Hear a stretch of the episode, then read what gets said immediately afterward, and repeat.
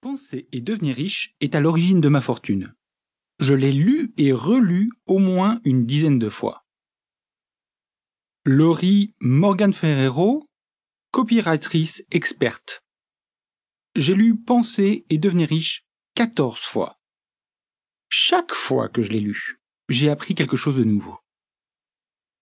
John Carlton, célèbre copywriter, ce n'est que lorsque j'ai lu Penser et devenir riche que mon esprit s'est vraiment ouvert aux opportunités. Il m'a appris à me fixer des buts, dresser un plan et m'a permis de réussir. Cyberman, copywriter. La première fois que j'ai entendu parler de ce livre, j'étais complètement fauché et bourré de dettes. Grâce à Penser et devenir riche, cela a vite changé. C'est une méthode qui a changé ma vie. Gary Bensivenga, considéré par beaucoup comme le meilleur copywriter du monde.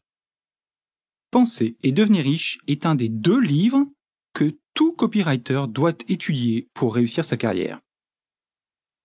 Christian Godefroy, copywriter. Penser et devenir riche m'a ouvert les yeux sur la façon de devenir riche.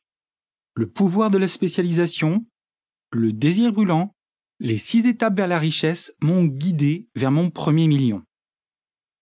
À vous de découvrir maintenant comment vous pouvez vous aussi vous enrichir en suivant les conseils qu'il va vous donner et en découvrant son secret. Bonne écoute. Préface originale de l'auteur. Dans toutes les versions de cette méthode, il est question du secret qui a permis à plus de 500 personnalités fabuleusement riches de faire fortune. J'ai étudié soigneusement pendant de longues années la vie de ces personnalités. Le secret a été porté à ma connaissance par Andrew Carnegie. Ce vieil Écossais, malin et sympathique, l'a négligemment semé dans mon esprit alors que je n'étais encore qu'un garçon. Après me l'avoir dit, il s'est rassis sur sa chaise, une lueur joyeuse dans le regard, et m'a observé attentivement pour voir si j'étais assez intelligent pour réaliser l'importance de la révélation qu'il venait de me faire.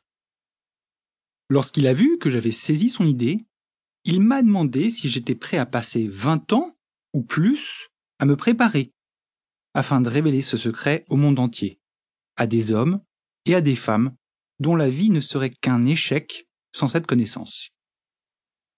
Je lui ai dit que j'acceptais de le faire et avec la coopération de M. Carnegie, j'ai tenu ma promesse. Cet ouvrage contient ce secret, qui a été testé par des milliers de gens issus de tous les horizons. L'idée de M. Carnegie était que la formule magique, qui lui a permis d'amasser sa fortune immense, doit être mise à la disposition de personnes qui n'ont pas le temps d'étudier comment gagner de l'argent. Il espérait que je pourrais tester et démontrer l'efficacité de la formule à travers l'expérience d'hommes et de femmes de vocations diverses.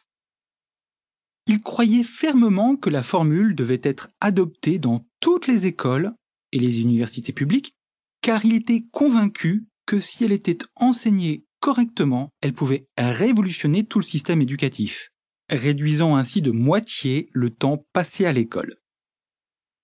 L'expérience de M. Carnegie avec Charles M. Schwab et avec d'autres jeunes hommes du même type l'avait convaincu que la plupart des matières enseignées dans les écoles ne sont d'aucune utilité pour ce qui est de gagner sa vie ou d'amasser une fortune.